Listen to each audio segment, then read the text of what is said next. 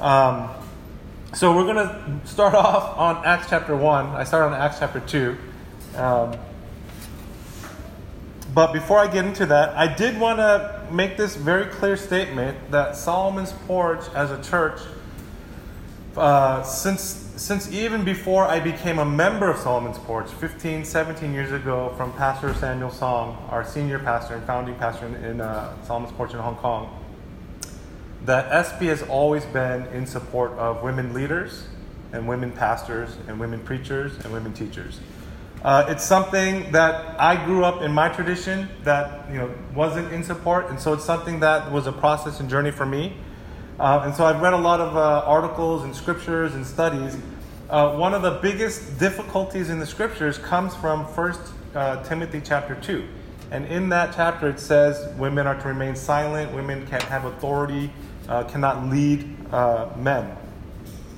And so, just a few quick points here before we get into Acts chapter 1. Um, I think context is key. You can't take an isolated passage in general, overall uh, a key phrase here for all of us to, to adopt is this idea of the whole counsel of scriptures. Right? Whenever you come to, whether it's uh, uh, regarding women in leadership, whether it's talking about uh, uh, you know whatever debates or concerns you have, a key phrase or a key understanding is this idea of the whole counsel of scriptures. You have to look at the whole breadth, the whole work of God, the whole activity of God to give light or shed light. So there are a handful of passages that are difficult. There are a handful of passages uh, uh, that we struggle with. Um, and so this idea of the whole counsel of scriptures, scriptures. If you look at the Old Testament, you, you'll find very clearly that God appoints women leaders, judges, generals, commanding generals of the whole Israel army would come to a female judge for guidance and instruction. God would speak to this woman judge. This woman judge would then give uh, uh, details or instructions to, to the general. So there's a clear incident, uh, incident there. Um, New Testament, or sorry, uh, uh, uh, a, a, theologian and Bible scholar, N.T. Wright, he gives these two specific accounts in the New Testament, John chapter 20 and Romans chapter 16, and he calls them you know, big stories that are used to shed light on difficult passages such as 1 Timothy uh, chapter 2, and he gives two accounts of women. First is Mary Magdalene, the first person that witnesses the resurrection of Christ, chosen by Jesus, nothing happens by accident, is a woman. The first person to proclaim this resurrection, to proclaim the resurrected Christ. In fact, you could say the first evangelist, proclaimer of the resurrected Christ is a woman. Jesus entrusted to a woman the most important message, uh, N.T. Wright says, uh, the fact that Jesus resurrected was revolutionary, but the fact that he chose a woman to be the first to proclaim this message was also clearly an indication and a message. And so he uses that as one reference to shed light. Um, there's also uh, Romans chapter 16, and uh, this, this I thought was very interesting. And this, uh, you know, I figured you'd have to do a lot of research a lot of cultural background. You'd have to know the context of history and Jewish history and culture. Um, but Paul gives a written letter to Phoebe. Romans is considered by many theologians as the most important letter in the, in the whole of the New Testament. Paul writes this letter, gives it to Phoebe, his partner in ministry. Phoebe then takes it to the community and the tradition and the practice, culturally and historically, is that the person who brings the letter, who's entrusted with the letter, is the person who will actually read the letter. Right? So, this is what he finds in his studies. In addition to that, if Paul writes the letter and Phoebe's going to be the one presenting it, Phoebe would probably be asking questions. Well, what do you mean here and what do you mean there? And so that when members of the community or congregation would ask questions, Phoebe, because she was with Paul and, and verbally in relationship and uh, under his instruction would be the one when people ask questions about, well, what does this mean in this chapter or what does this mean in this verse?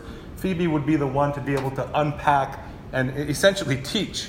And so N.T. Wright uses these two, uh, uh, you know, references, and then I mentioned uh, Judges in the Old Testament. So if you look at the whole counsel of scriptures, you know, it helps us to deal with, uh, uh, you know, I don't, want, I don't want to use the word inconsistency but the questions you have to ask when reading a passage like 1 Timothy chapter 2 is who is Paul talking to? What is the context? Who is the audience? And if you do a little bit of research and digging, there's a particular group of women, uh, uh women of affluence, uh, women of position, who are coming in and usurping or using their authority or their past uh, uh kind of influence to then influence the church in a way that is, you know, uh, questions of theology or questions of, you know, biblical truth or narrative. And so Paul is talking to, we believe, a specific group of people. He'll also, he'll also address a specific group of men, and he'll instruct them, don't do this and don't do that. But he doesn't say that across the board, all through the New Testament, all through his letters.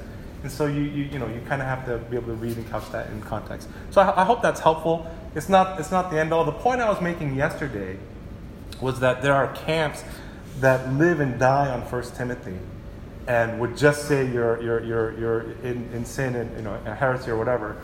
And the point I was making yesterday was, you know, we're seeing them coming to a place where, hey, it's okay to disagree, but we can still work and serve together. And my point in that was, wow, I hadn't seen that in a long time. And so the whole, you know, context of yesterday's message was about unity and things like that. I, I hope that's helpful. You know, I, I don't, I don't um, expect, you know, this is something that you struggle with over over one message. But there's scriptures, and as your pastor, you can look into it. As far as Solomon's porch is concerned, we're, we're way beyond that. We're, we we we left that ship 15 years ago. So uh, this this is your church. Amen. Okay. okay. I think there's like five guys here anyway. So okay. Um, okay, so back to Acts chapter 1 now. Turn with me to Acts chapter 1, and we're going to get back to this. Um, is this thing already recording? Someone push recording? Okay. Okay, so key phrase here whole counsel of scriptures, uh, uh, giving an account. Praise God for the Bible, praise God for the scriptures, uh, praise God for all its depth and God's wisdom. Okay, starting from verse 1 the first account I composed, Theophilus, about all that Jesus began to do and teach until the day when he was taken up to heaven after he had given orders by the Holy Spirit to the apostles whom he had chosen. To these he also presented himself alive after his suffering by many convincing proofs, appearing to them over a period of forty days and speaking of things regarding the kingdom of God. Gathering them together, he commanded them not to leave Jerusalem, but to wait for what the Father had promised which he said, You heard of from me, for John baptized with water, but you will be baptized with the Holy Spirit. Not many days from now. So when they had come together, they began asking him, saying, Lord, is it at this time that you are going to restore the kingdom of Israel? But he said to them, It is not, it is not for you to know the periods of the, or the times or appointed times which the Father has set by his own authority, but you will receive power when the Holy Spirit has come upon you, and you shall be my witnesses both in Jerusalem and in Judea and in Samaria and as far as the remotest parts of the earth. And after he had said these things, he was lifted up while they were watching, and a cloud took him up out of, this, out of their sight. And as they were gazing intently into the sky while he was going, then behold, two men in white clothing stood beside them, and, and they said, Men of Galilee, why do you stand looking into the sky? This Jesus who has been taken up from you into heaven will come in the same way as you have watched him go into heaven. Then they returned to Jerusalem from the mountain called Olivet which is near Jerusalem, a Sabbath day's journey away. When they had entered the city, they went up to the upstairs, up, upstairs room where they were staying. That is Peter, John, James, and Andrew, Philip and Thomas, Bartholomew and Matthew, James the son of Alphaeus, Simon the Zealot, and Judas the son of James. All these were continually devoting themselves with one mind to prayer, along with the women and Mary and the mother of Jesus, and with his brothers. At this time, Peter stood up among the brothers and sisters. A group of about 120 people was there together and said, Brothers, the scriptures has to be fulfilled, which the Holy Spirit foretold by the mouth of David concerning Judas, who became a guide to those who arrested Jesus. For he has counted among us and received his share in this, in this ministry. Now this man acquired a field with the price of his wickedness, and falling headlong, he burst open in the middle of all, and all his intestines gushed out, and it became known to all the residents of Jerusalem. As a result, that field was called Hakeldama in their own language, that is, field of blood, for it is written in the book of Psalms, May his, res- may his residence be made desolate, and may there be none living in it, and may another take his office.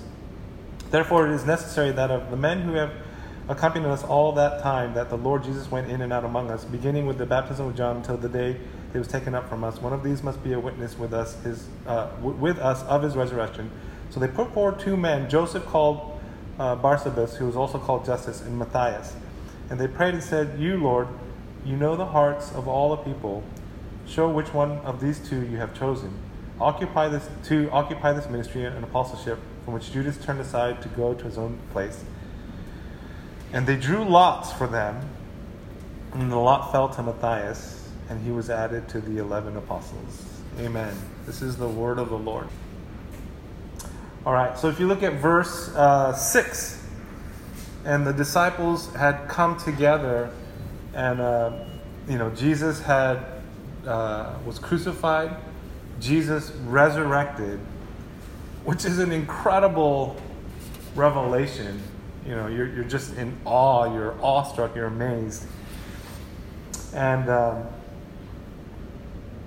they asked the Lord, Is it at this time that you are restoring the kingdom to Israel?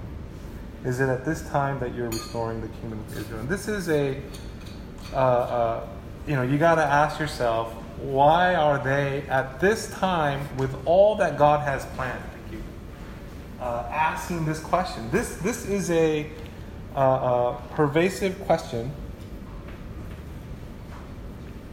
This is a question that they've been asking as children.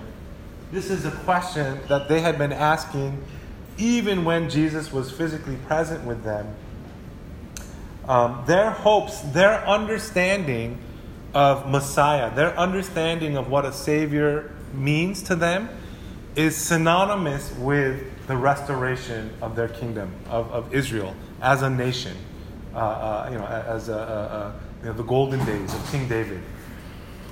And so they, they constantly are asking the Lord. It, it kind of makes sense when you look at it in that sight. If, if all, you know, as Jewish, uh, uh, uh as a, Jewish men, uh, as their understanding of the Messiah coming to restore the kingdom of God, their understanding of the kingdom of God was a physical kingdom of God. We understand in hindsight through the scriptures, through that privilege in the Holy Spirit, kingdom of God is far greater than one nation or one uh, you know, national borders. But for them, this was just, you know, that's how they grew up.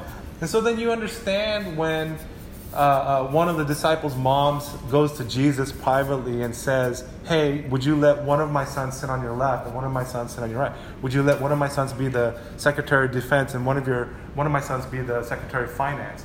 They're, they're all jostling and positioning. If you remember that, they start arguing. The disciples are, you know, get upset that someone would go and, and, and, and, and uh, um, you know, try to put in a good word for a position. They're, they're, they're expecting that Jesus one day will become a physical king, establish a, an earthly kingdom, and then all the 11 or 12 disciples would then you know, have high ranking positions within that kingdom. And that's, that's a worldly thinking, right? That's how the world operates. The world operates to follow someone of, of beauty and authority and power and all, all the right reasons, but ultimately in it is attached you know, something that benefits you know, ourselves and it's not necessarily a bad thing. Um, and so they have a hard time. And so Jesus resurrects. Oh man, I thought you were gone. I thought this thing was over. You're back. Hey, is it now? We're gonna. Is, is that? And then Jesus says, you know, it's not, you know, uh, for you to know the periods of time or appointed times which the Father has set by uh, His own authority. And instead, He redirects them to a greater focus or His focus which is you're going to receive power in the Holy Spirit for the things that I've called you to do, for the things that God has purpose for you, not for the things that we have planned for ourselves, but if we're willing to submit and relinquish our own agenda and come before God open heartedly and every morning say, God, what is your plan? God, what is your purpose for me? God, what do I need your empowering and spirit for today? And so you know, in, in many ways, the kingdom of Israel and the glory days of King David and their and their nation. Remember, they're they're oppressed. They're uh, um, you know they're under uh, what is it? Uh, uh, uh occupation by the Roman government. You know, they're longing for the day of their own identity, uh, and God is giving them and bringing them you know a further or a greater identity to come one day. Um, and so it was a real struggle for the disciples. Right? And so then ask yourself this question this morning. Right? Have I truly followed the Lord? Have I truly, I mean, I call him Savior, but have I truly called him Lord? And am I truly submitted to his will, his purpose, or his agenda? Right? I think all of us, myself included, at times, have to come to the realization that actually there's some personal reasons for myself that I'm following Jesus. Right? I, I mean, I'm glad God is real. I'm glad God, you know, paid the ultimate price on the cross. And, you know, I, I certainly don't want to be separated from Him and, and I want to be in eternal, you know, heaven. And, but oftentimes our commitment or submission has strings attached to it. Right? And if it took the disciples this long to figure out, now now listen, God has a plan. God wants what they want. God God wants very much to establish the, the you know people of God or, or Israel. And God will one day. It's a promise in the Old Testament. It's just a matter of, of timing. And so, in one sense, you know, you believe because God loves you, He wants to bless you. But then, as far as timing is concerned, you have to relinquish, you have to submit that to God. And so, you know, this, is, this was a very real struggle uh, for Israel. So, what would that struggle be for you if you were to ask yourself? You know, God, I'll, I'll follow you and I'll trust in you and I'll, and I'll do all, you know, but where's, where's that threshold? Where's that line? Where's that place where if God asks too much, you know, you, you would, uh, you know, back away maybe from, you know, the commitment a bit. And oftentimes it's our, it's our children right? Lord, uh, uh, as long as my children are blessed, as long as my children are healthy, you know, if, if anything bad happens, then I don't know if I can trust you. Oftentimes it's our own health. Oftentimes it's our, our, it's our finances and our, and, our, and our prosperity. A lot of these things are tied into, or, or you know, getting married, uh, uh, uh finding the, the, the, perfect one. Right? A lot of these things are tied and uh, they often dictate how we feel about our, our you know, commitment or closeness with God. And so, you know, this morning, I just want to charge you and challenge you later as we have some time of meditation. Just really ask the Lord to pinpoint what that is and then submit that before God and say, Lord, I trust. I know you love me. I know you have the best intentions for me. And Lord, I trust in your timing. I mean, how much of our timing got thrown off this last year in 2020 and probably a lot, you know, going into this year? How many plans, how many events, how many things, how many things had to continually be changed? And, um, and we really need to submit and surrender those things uh, to the Lord. Instead, instead of knowing exactly what's going to happen, instead of knowing exactly what the plan is, what the Lord says instead is you just focus on my presence. Man, if you're filled with my heart, if you're filled with my spirit, I'm telling you guys, you want to know what's going to happen next week. You want to know what happens next year. You want to know when these things are going to happen, when I'm, when I'm going to get married, when I'm going to have kids, when you know my job, my breakthrough. Trust me, if you just focus on my presence, if you have my presence, the Holy Spirit living in you, you're gonna be okay. You're, you're, you know, I'm gonna guide you step by step. If you obey me step by step, day by day, hour by hour, you will arrive in your final destination the way that I intended and purpose for you. And that's what the Lord is saying. Stay close to me. Stay intimate with me, and I'll give you more than you can ever uh, uh imagine. Um, you know, receiving power when the Holy Spirit comes. Uh, there's a mission, there's a task that God has ordained for them. Um, you know, it's something only God could do. You know, no man, no woman could take credit. No man nor woman could say, you know, I devised this or, you know, it was by my gift sets or skills. It's only by the power of the Holy Spirit. And so then in your own life, for the things that you are contending for, for the things that you are seeking God for, what is something only God can do?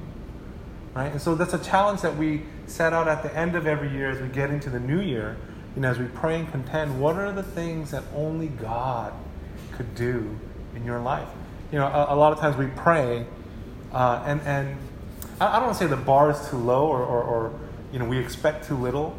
Um, you know, oftentimes it's material or things you know surrounding our comfort, right? And, and, and they're not easy, certainly not easy to attain, uh, but they do come in the form often as just favor I want the favor of God, the provision of God, breakthrough. But what are certain things that you know beyond a shadow of a doubt that if God were to answer this, that you could not attest it to yourself, you could not uh, uh, uh, give credit to circumstances, that you know beyond a shadow of a doubt that this is something only God could do. Only God could do in the power of His Spirit. And I hope that in your five prayer points, there's at least, you know, one or two of those prayer requests. Something that only God could do. That if God did it, man, I would have to stand up here. You'd have to come to me and say, Pastor Sam, I'm sorry. You know, I love your sermons and everything. And, you know, but can I get a few minutes? I got to tell the church what God did. I hope you have one or two of those types uh, uh of prayer requests or things that you're contending for, whether for yourself or for your church or for a loved one or family or friend, that you would have one or two things that, I mean, this is something only God could do. And if God answered it, I have to tell people that God did it. I can't take credit for myself. I have to get up here. I have to tell someone. I have to convey to my house church, to my leaders. I have to let people know. And, uh, you know, for these things, we need uh, uh, the empowering of the Holy Spirit. Uh, turn to verse 14.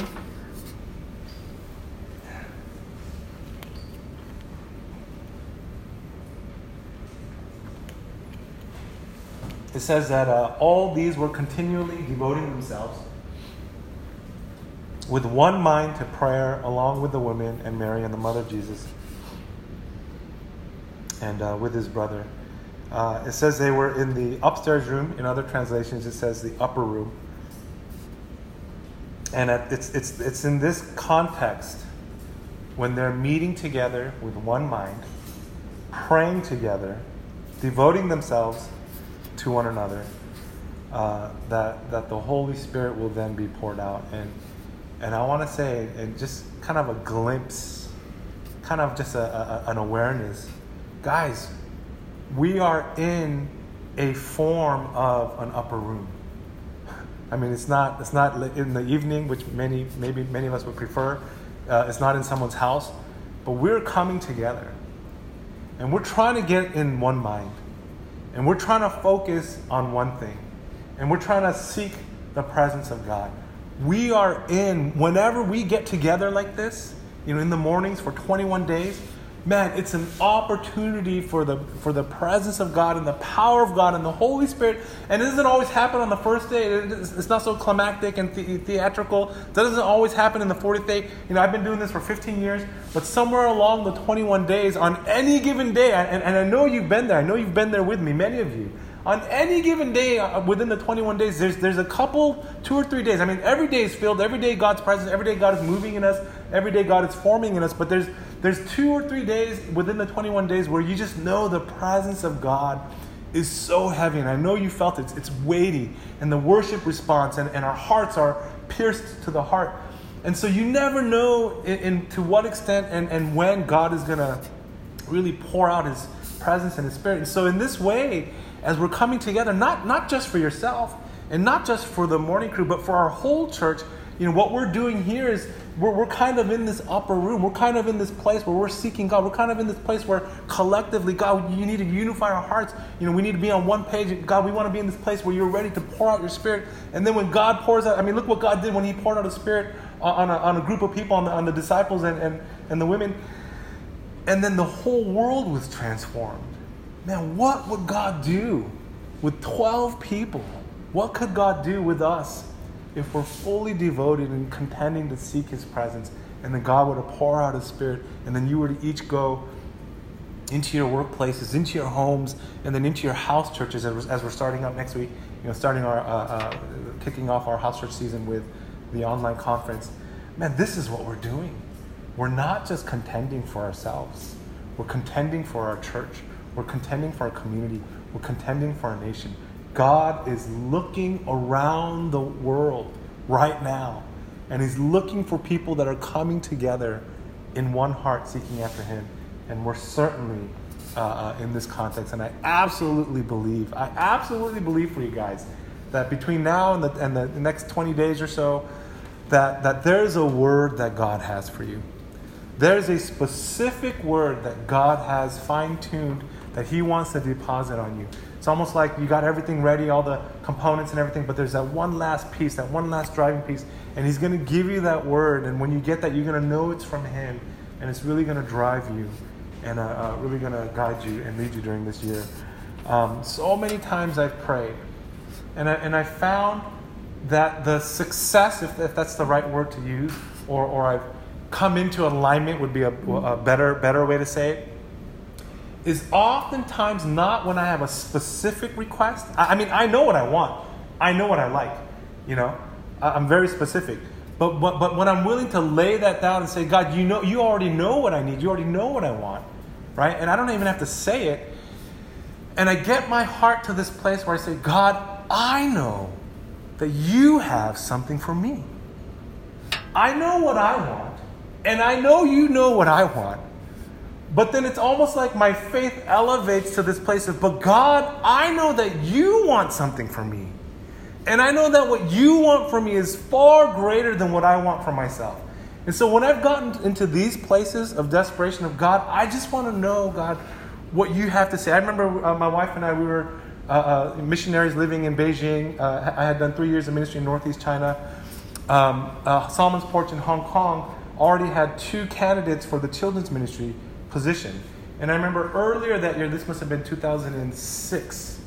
Uh, earlier that year in January, before we had gone uh, later that year in November to give birth to our first child, you know, I, I, had told Annie that I just felt like the Lord wants me to go back into preaching. I hadn't preached a sermon in like, you know, four or five years. I feel like the Lord's going to call me back into this place.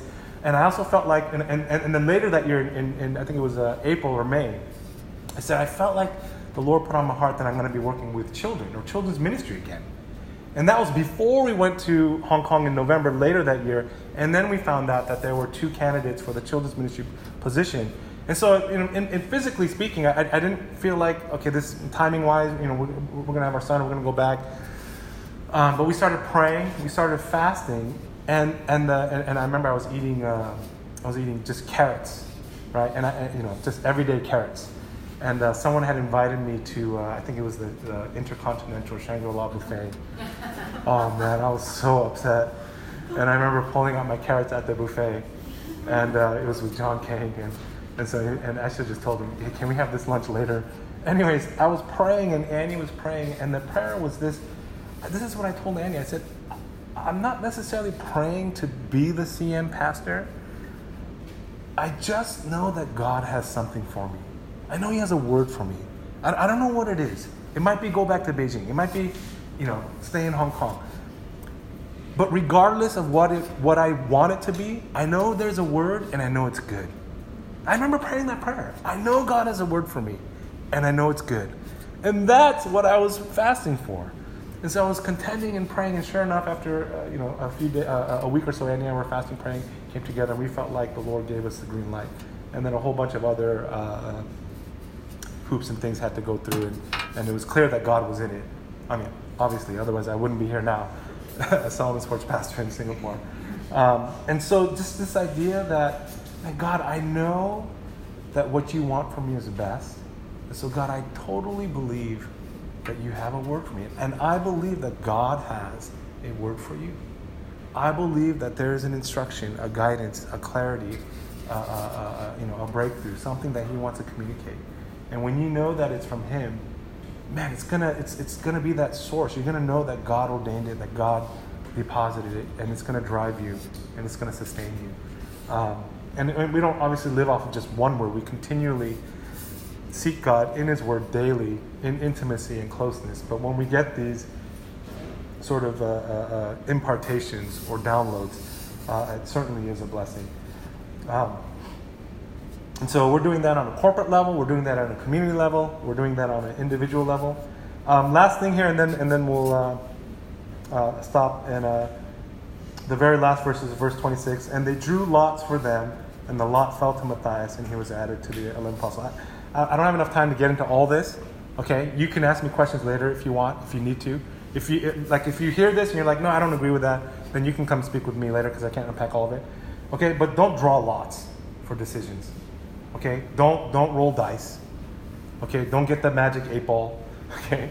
Right? Don't get short, long sticks and short sticks, and okay, whichever one, and you know, okay. Uh, uh, you know, I think the disciples were terrified.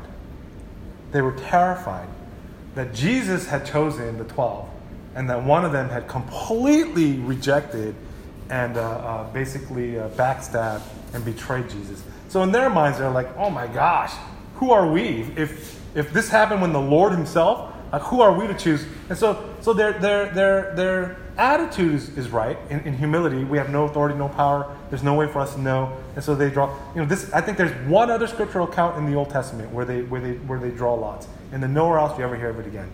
Okay. Um, you know, I think the twelfth disciple uh, that God had or, or ordained or apostle is is, is, is uh, Apostle Paul. Okay, God ordained, and if had, had they waited and not done this, I mean, you, you, don't really hear much from Matthias ever again, other than from this incident. Okay, so I, I, you know, it kind of leads me to believe that they didn't do it right. It's not who God had appointed. Eventually, Apostle Paul will come. He has to fight for his apostleship. Um, and so, don't draw lots. Don't leave things up to chance.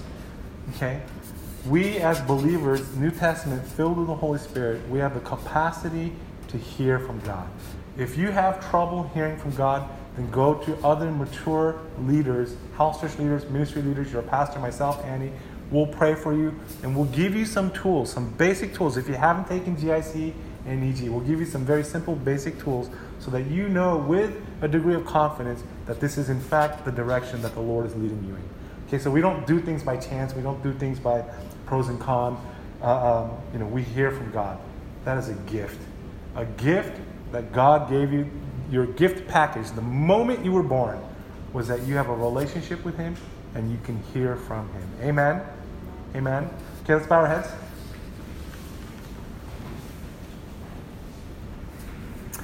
So just come before the Lord this morning and uh, just meditate. And uh, if, if for the disciples, their hang up, their, their picture of Jesus was so tied in with the kingdom and one day reestablishing their kingdom and then one day having positions of influence within that kingdom, then, then ask the Holy Spirit to highlight for you what is your hang up. You know, what is, what is that thing that is attached to your devotion to the Lord? What is that thing if, if the Lord were not to supply, if the Lord were not to answer, you would really struggle in your devotion to Him? I just uh, invite you to allow the Holy Spirit to highlight that. And then, if you can pinpoint it, then to offer a humble and simple prayer Lord, I submit that to you. Lord, I lay it at the foot of the cross.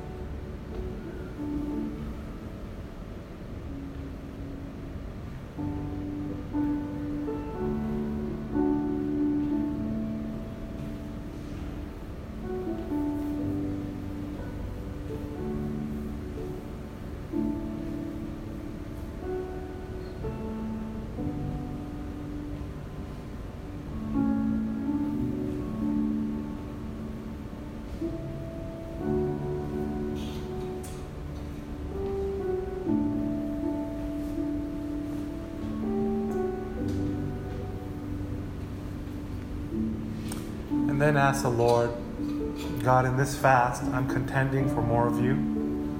I'm contending for more of your Holy Spirit because I know that if I have your Spirit, that I have everything that I need, that you will guide me day by day. I know, God, that you have a word for me. And I know that word from you is far greater and life giving than any material thing that I could pray for.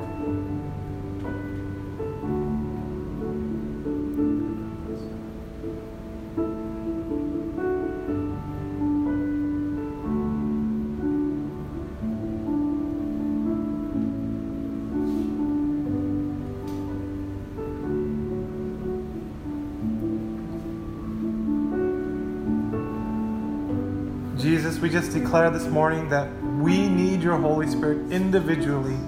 Jesus, that our church needs your Holy Spirit corporately. And God, we dedicate this fast to you, to you and to you alone. In the name of Jesus, we pray. Amen. Amen.